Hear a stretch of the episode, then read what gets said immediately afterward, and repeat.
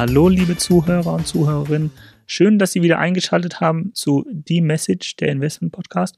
Und natürlich wie immer, hi Uli, schön, dass du dabei bist. Und ich hoffe, bei den aktuellen Spritpreisen bist du hergelaufen und nicht mit dem Auto gekommen. Was bleibt mir anderes übrig, Olli? Wir haben in unserer letzten Folge zu Beginn des aktuellen Krieges in der Ukraine über den Start der Krise und mögliche Auswirkungen gesprochen.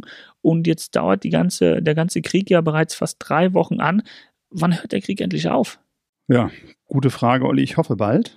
Es gibt eigentlich mehrere Szenarien, die man sich vorstellen kann. Also wie, wie was könnte passieren, dass er aufhört? Äh, ich habe mir mal Gedanken gemacht und einiges gelesen und ähm, letztendlich komme ich mehr oder weniger auf sechs verschiedene Szenarien, die denkbar sind. Szenario A, was auch vielleicht das Wahrscheinlichste ist, Kiew fällt irgendwann und eine prorussische Regierung wird installiert, vermeintlicher Ende des Krieges, aber mit wahrscheinlich langwierigen Übergriffen lokaler patriotischer Bürger. Man sieht, äh, die wollen die Freiheit, die wollen ihr eigenes Land und ich glaube, das wird nicht so einfach sein. Es war auch wahrscheinlich eine Sache, die unterschätzt worden ist. Ähm, wie patriotisch die Bürger sind und äh, wie kampfbereit diese Freiheit zu verteidigen. Und ich glaube, dass selbst wenn das passiert, das wird dann ein langer, quälender Prozess äh, mit natürlich unschönen Szenen. Eine Möglichkeit B wäre, dass der Westen mit neben den Medikamenten, humanitären Hilfsgütern auch verstärkt mit strategischen Waffen unterstützt, was dann letztendlich dazu führt, dass es vielleicht eine diplomatische Lösung gibt, weil einfach auf beiden Seiten dann äh, ein höheres Drohpotenzial ist und äh, das vielleicht dazu führt, dass die Truppen abgezogen werden, im Gegenzug aber der Präsident der Ukraine zurücktritt und dass man irgendwo so, einen, so ein No Man's Land äh, findet mit einer leider sehr zerstörten Ukraine. Das sind meines Erachtens noch die schöneren Szenarien. Ähm, bei, Im Szenario C könnte es zum Einsatz von kleineren Nuklearwaffen kommen, äh, woraufhin die NATO sich zurückzieht, um eben keine weiteren Leben in Europa zu gefährden. Ähm, ich hoffe nicht, dass es so weit kommt, sondern dass wir uns bei A oder B bewegen. Szenario D wäre dasselbe wie Szenario C, aber mit spieltheoretisch Tit for Tat, dass dann auch äh, Atomwaffen in Russland eingesetzt werden. Das wäre sicherlich eine Katastrophe, weil dann weiß man nicht, was passiert. Szenario E wäre, der Konflikt zieht sich langfristig hin, also ähnlich wie wir das in Afghanistan, das ging, glaube ich, acht Jahre, ähm, dass es sich also weiter hinzieht, äh, dass dort ähm, Häuserkämpfe in den Städten sind, Widerstand geleistet wird, die Sanktionen äh, gegenüber Russland bleiben, die Nahrungsmittelpreise erhöht bleiben oder höher werden, Energiepreise hoch bleiben, eine höhere Inflation da ist, sinkendes Wachstum in Europa und in der Welt, also so ein Stagflationsszenario fast schon. Oder äh, Szenario F, der Druck in Russland selbst wird zu hoch. Also wir haben die Bürger, die die Entbehrung, wir haben das in der letzten Folge die 1000 Nadelstiche genannt. Also du kriegst kein neues iPhone mehr, kannst jetzt auch nicht mehr bei McDonald's essen. Das ist einfach aufgrund dieser kleinen täglichen Dinge, die du nicht mehr hast, dass das wahrgenommen wird und die Bürger irgendwann begreifen, was los ist und sagen, so geht's nicht und dass das zu einer Änderung führt. Das wäre auch noch ein besseres Szenario, würde ich sagen. Also wir haben es letztes Mal schon angesprochen, dass die humanitäre Situation da drüben natürlich absolut schrecklich ist. Aber welche Auswirkungen haben alle diese Ausgänge für uns hier und ähm, was können wir tun, um die aktuelle Situation? Ich meine, wir haben die Spritpreise ganz am Anfang schon angesprochen. Man merkt diese Inflation beim täglichen Einkauf. Was können wir tun, um, um es, ich sag mal, auszuhalten? In erster Linie geht es vielleicht mal um eine Entlastung. Also ich frage mich, warum die äh, Politiker oder Herr Lindner nicht direkt sagt, ähm, dass wir temporär ein Tempolimit von 120 auf deutschen Autobahnen machen oder ich mache eine Homeoffice-Pflicht, ja, dass ich sage, äh, das haben wir in der Corona-Zeit gesehen, wie gut das funktioniert hat. Und das wird sicherlich auch dem Kollegen Lauterbach gefallen in der Omikron-Situation, die wir im Moment haben. Also, dass man sagt, wer nicht muss, der bleibt zu Hause, äh, die Mobilität einzuschränken. Das wäre sicherlich was, ähm, was auch den Verbrauch an Energie oder äh, Sprit runterbringen würde. Letztendlich sieht man, dass es sich Ganze sich weiter hinzieht und äh, wir werden morgen wahrscheinlich die Marke von drei Millionen Geflüchteten überschritten haben. Und ähm, ja, ich sag mal, der Druck, der von hier aufgebaut wird, ist, dass die Sanktionen gegenüber Russland, das, ist, das äh, sind die meisten Sanktionen, die ein Land je gesehen hat. Ja. Äh, ein Teil der Sanktionen, wenn ich es richtig verstanden habe, ist, dass die Sanktionen auch kein US-Dollar-Settlement für Couponzahlungen äh, ähm, erlauben. Und damit wäre die Jure eigentlich eine, eine Zahlung in Rubel als Default zu werten. Und es stehen halt 150 Milliarden US-Dollar russischer Schulden von Staatsanleihen über große Unternehmen äh, aus. Und ähm, sollte das passieren, wäre das sicherlich ein Default mit dem größten Impact seit Argentinien 2020 oder 2001 oder Russland 1998 selbst. Ne? Die meisten Gelder sind ja derzeit eingefroren, auch der, die der Zentralbank. Jetzt spielt auch China in der aktuellen Situation immer wieder eine Rolle und die Medien greifen ja die verschiedenen Blickwinkel der ganzen Situation auf.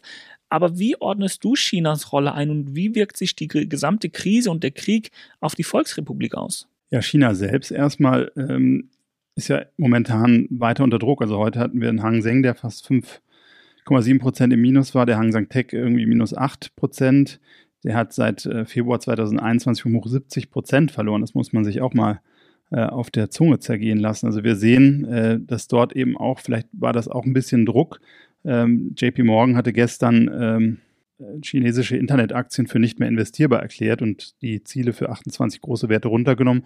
Das kann natürlich ein Teil dessen sein. Wir haben das im Vorfeld gehört, dass die USA China beschuldigt haben oder Quellen gab, dass sie äh, eben Hilfsgüter oder Waffen an Russland liefern oder Russland angefragt hat. Und ich glaube, hier will man ganz klar ein Zeichen setzen, ähm, dass man dort direkt äh, einen Riegel vorschieben möchte.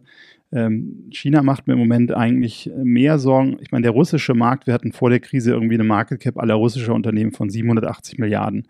Wenn man aber China sieht, da haben wir ähm, letztendlich mehrere Billionen Market Cap und wir sehen, also 19 Billionen waren es äh, am Jahresanfang, aber wir sehen ähm, zuletzt diese schwächeren Kurse. Wir haben neben den Tech-Unternehmen, die jetzt deutlich verloren hatten, auch einige Immobilienaktien in Hongkong, die deutlich unter Druck kamen, zweistellig.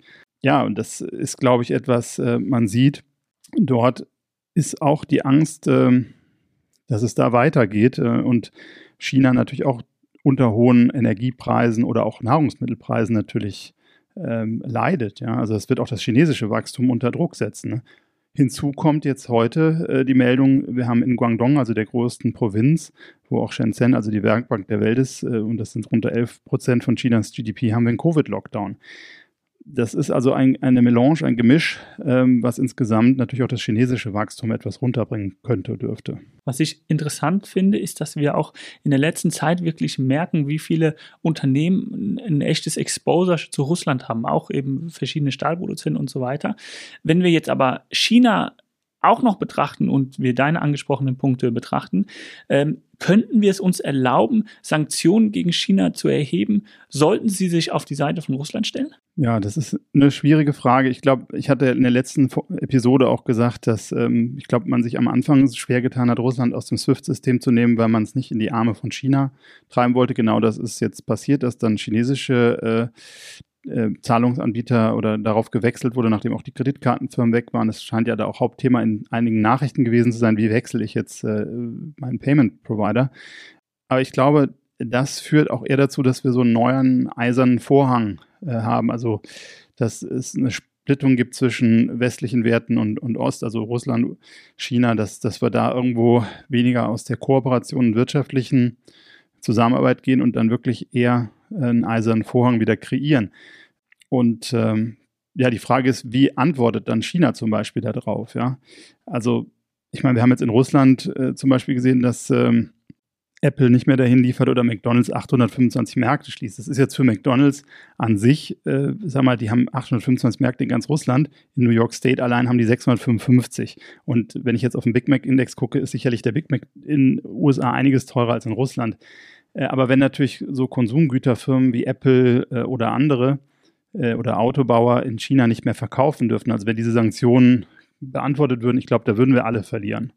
Und das ist dann auch für diese Firmen bedeutsam. Und ich sage mal, da muss man die DCF sicherlich auch nochmal neu rechnen, wenn da irgendwie riesige Absatzmärkte geschlossen werden würden. Hm, also gehst du eigentlich nicht davon aus, dass wir Sanktionen erheben können, ohne erheblichen Schaden zu, zu nehmen? Ja, gehe ich von aus. Ich will auch nicht hoffen, dass wir zu viele Sanktionen sehen.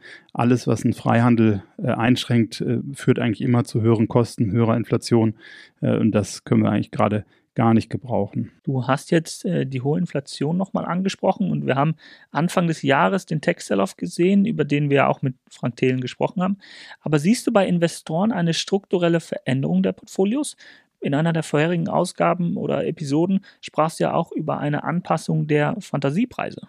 Also man sieht, dass diese Bewertungen deutlich runtergekommen sind oder die, die Preise der Aktien, äh, die Bewertungen sind teilweise immer noch hoch. Ähm, man sieht noch nicht eine komplette Umkehr. Also das ist, glaube ich, schon, da hat, hat man, äh, ist auch die Frage, welche Investoren du hast. Also ähm, Leute, die immer schon auf den Cashflow geschaut haben, die waren vielleicht nicht so in diesen kompletten Fantasiewerten drin. Aber ähm, da sieht man, also ich glaube, das Umdenken findet erst langsam statt. Was man, glaube ich, sieht, ist, ich sage das mal, from, from Brick to B. Also wir haben damals den Jim O'Neill, der ja dieses Brick-Konzept äh, Brasil, Russia, India, China, ähm, was ja damals Anfang 2001 so geflügelte Worte waren und unheimlich viel Geld angelockt hat.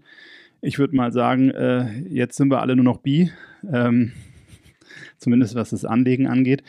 Äh, und zwar was man halt sieht, das politische Risiko ist jetzt anders gepreist. Also wir haben vor anderthalb Jahren dieses Thema Tech-Crackdown in, in China gehabt oder damit fing es dann damals an. Ähm, und äh, dass man einfach dann im Oktober das hatte mit den Edukationsplattformen, äh, wo dann irgendwo von staatlicher Seite irgendwas vorgegeben wurde. Jetzt haben wir heute von heute auf morgen in Russland dieses Thema. Also ich glaube, in der Anlage selber sollte sich jeder fragen, bin ich in einer politisch äh, guten Jurisdiktion, äh, wo meine, also das Thema Eigentum gewertschätzt wird und kann ich dieses Eigentum auch oder die Cashflows aus diesem Eigentum wirklich bekommen. Ich glaube, das ist etwas, da sehe ich bei einigen Anlegern schon eher ein Umdenken oder man ist vorsichtiger. Emerging Markets werden mit etwas mehr Argwohn betrachtet und ich glaube, das könnte auch dazu führen, dass wir in den USA trotz der höheren Bewertungen im US-Markt nochmal Zufluss äh, sehen, weil es dann doch als der freiste Markt gilt. Also dass die Länderallokation eher zu den Ländern hingeht,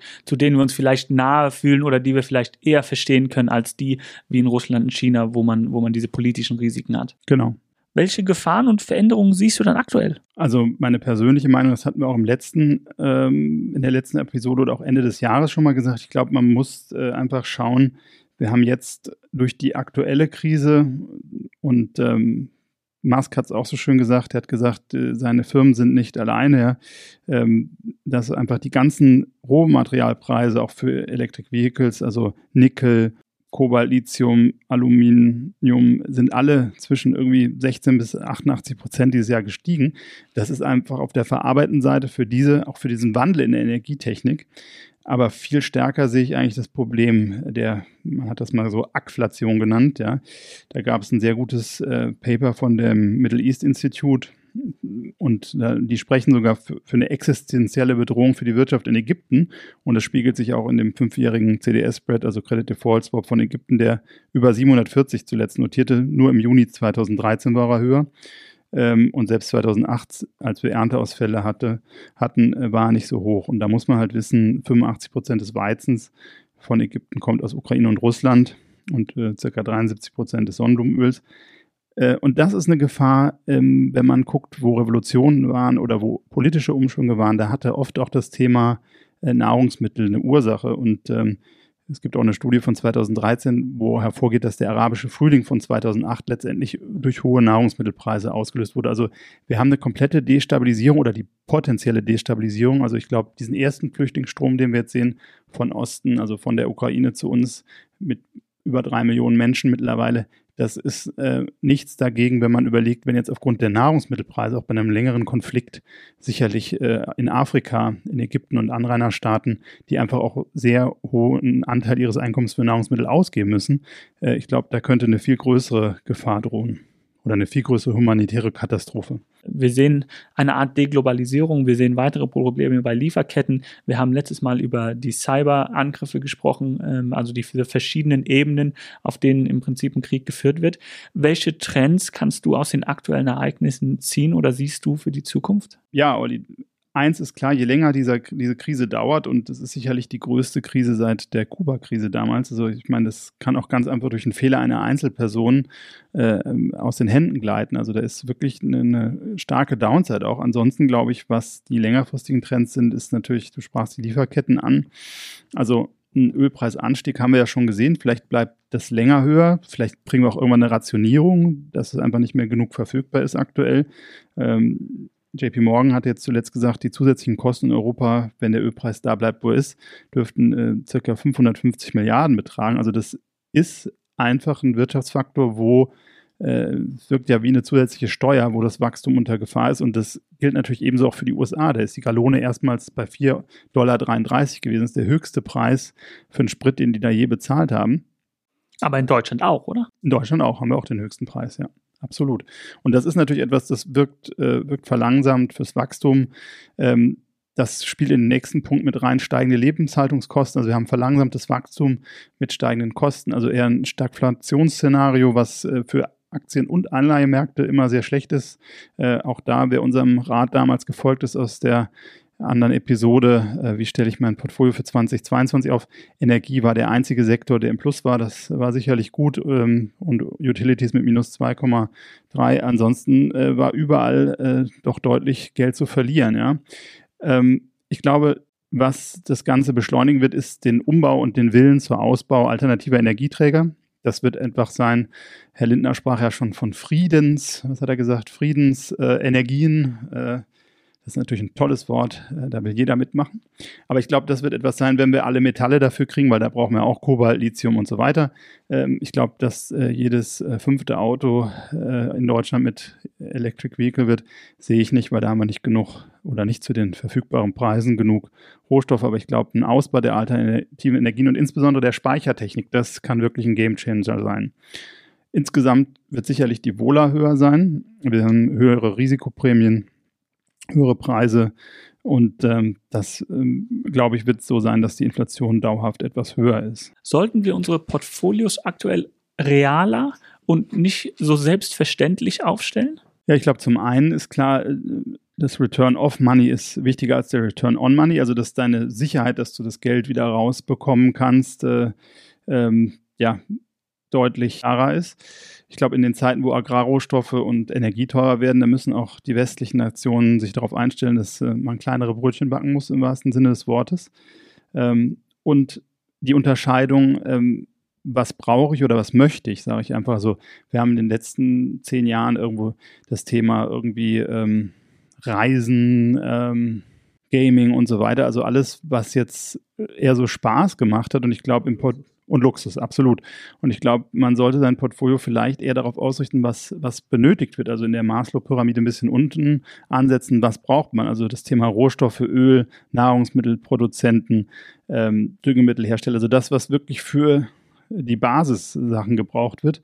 Ähm, und ähm, ja, also es ist eigentlich nichts Neues. Wir haben das in der dritten Episode, was schützt vor Inflation, in der fünften Episode, was wird wichtig fürs Portfolio 2022.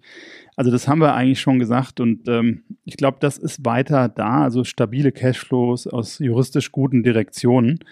Das ist etwas, und jetzt hatte ich einen Chart hier von Merrill Lynch, war es, glaube ich, die hatten die neuen Funds, also die haben Fuels, Aerospace, Agriculture, Nuclear and Renewables und Gold und Metals, Minerals. Die haben ihre neuen Fang wieder griffig ausgeworfen, dass man, und das zeigt eigentlich, das ist so ein Anfang. Ein Anfang. Dann bleibt wenigstens der Titel. Da bleibt der Titel, genau, die neuen Fangs oder können wir auch einen Anfang, vielleicht findest du noch irgendwas mit A und N. Aber dass man einfach wirklich ähm, vielleicht mal groß umdenkt und im Portfolio dann vielleicht auch nicht die Renditen hat, die man mit irgendwelchen Tech-Modellen hat. Aber hier sicherlich, wir haben Jahre von Unterinvestitionen. Äh, das sieht man bei Goldminen, da kannst du den Ronny nochmal anrufen, das siehst du bei Ölunternehmen, wo einfach gar nichts mehr investiert wurde, auch vor dem Hintergrund von ESG, dass man gesagt hat, man will weg von den Fossilen. Ja, und so schnell geht es halt dann doch nicht. Und ich glaube, das ist eine Chance, ähm, wo man noch hingehen muss. Ansonsten. Gleichzeitig müssen wir natürlich hoffen, dass die Gelder auch an den Aktienmärkten bleiben, weil solche Szenarien, wie wir es aktuell sehen, äh, erhöht natürlich auch immer die Unsicherheit bei den Anlegern. Da bin ich völlig bei dir. Aber was man, glaube ich, nicht vergessen darf, in den 70ern, das war das schlimmste Jahrzehnt für Anleihen. Also auch wenn wir jetzt diese Krise sehen, ich glaube, an Sachwerten nach wie vor führt kein Weg vorbei. Denn Anleihen sind absolut die Verlierer dauerhaft höherer Inflation. Ja? Und da Invest Investoren tauschen eigentlich eine Scheinsicherheit oder eine geringere Schwankung gegen den realen Kaufkraftverlust. Also ich glaube, da muss jeder umdenken, dass man hingeht und sagt, wirklich, ich habe äh, Beteiligung an Unternehmen und Cashflows und also eine Anleihe, die ich heute mit einem Coupon kaufe oder bei über Pari, die eine Rendite hat, die unter der Inflationsrate liegt, egal wie lange die läuft, damit werde ich sicher Kaufkraft verlieren. Aber Aktien sind doch in den 70ern auch gefallen. Das ist richtig. Also da muss man dann wirklich gucken, welche Aktien sind es. Ähm, und eins muss klar sein, also bei hoher, höherer Inflation hast du eigentlich geringere äh, Kurs-Gewinn-Verhältnisse. Und wir haben jetzt eigentlich in den USA sehr hohe KGVs trotzdem noch und das auf Rekordprofitmargen. äh, bei niedrigen Zinsen und optimierten Lieferketten und günstiger Energie gehabt. Also das ist sicherlich etwas, die Margen, die könnten Druck bekommen. Deshalb auch immer die Sache auf Unternehmen achten, die gute Grossmargen haben, die Preissetzungsmacht haben. Weil ich glaube, nach vorne hingehen wird die Auswahl umso wichtiger. Also es ist jetzt wirklich eine Zeit, aktives Management, Stockpicking. Du musst wirklich wissen, und das sieht man jetzt auch in der Russland-Krise, welches Exposure hat ein einzelnes Unternehmen da da ist es halt mit reinen ETFs vielleicht nicht mehr so einfach, sondern du musst wirklich wissen, was habe ich im Portfolio, woher kommen die Cashflows, wie ist die Preissetzungsmacht, welche Risiken habe ich auch in den Werten. Ja? Das ist etwas, äh, was, was man sieht. Und, ähm, das hört sich sehr stark nach Value-Titeln für mich an. Ähm, Value, ich würde das nicht, ähm, also Value and Growth are joined at the hip. Also du kannst es nicht in einem Bereich machen. Aber ich glaube, du musst wirklich bei jedem Investment gucken, äh, wird die Dienstleistung oder das, äh, die Güter, die produziert werden, nachhaltig gebraucht und äh, wie ist es? Und ansonsten sieht man eben auch, um nochmal auf das politische Risiko dahin zu gehen, Charlie Munger hat so schön gesagt, uh, the first rule of compounding never interrupted unnecessarily. Und das siehst du eben in China und Russland ist es schon mal passiert, äh, wo die Märkte auch länger geschlossen waren. Also da auch wirklich bei der Auswahl der Titel ähm, zu gucken, wie sicher sind die Cashflows von den Jurisdiktionen. Und ansonsten ähm, kann man insgesamt sagen, wenn man sich die äh, letzten Monate anschaut, äh, da würde ich mit einem Zitat von Lenin schließen wollen. Er hat gesagt, es gibt Dekaden, wo nichts passiert und dann gibt es Wochen, wo Dekaden passieren. Und ich glaube, in so einer Zeit sind wir aktuell. Dann sage ich wie immer Danke, Uli, für deine Einblicke. Ich hoffe, wir konnten euch, lieben Zuhörern und Zuhörerinnen, einige Informationen für eure Asset-Allokationen geben. Und ich freue mich bereits auf die nächste Folge von Die Message. Der Investment Podcast.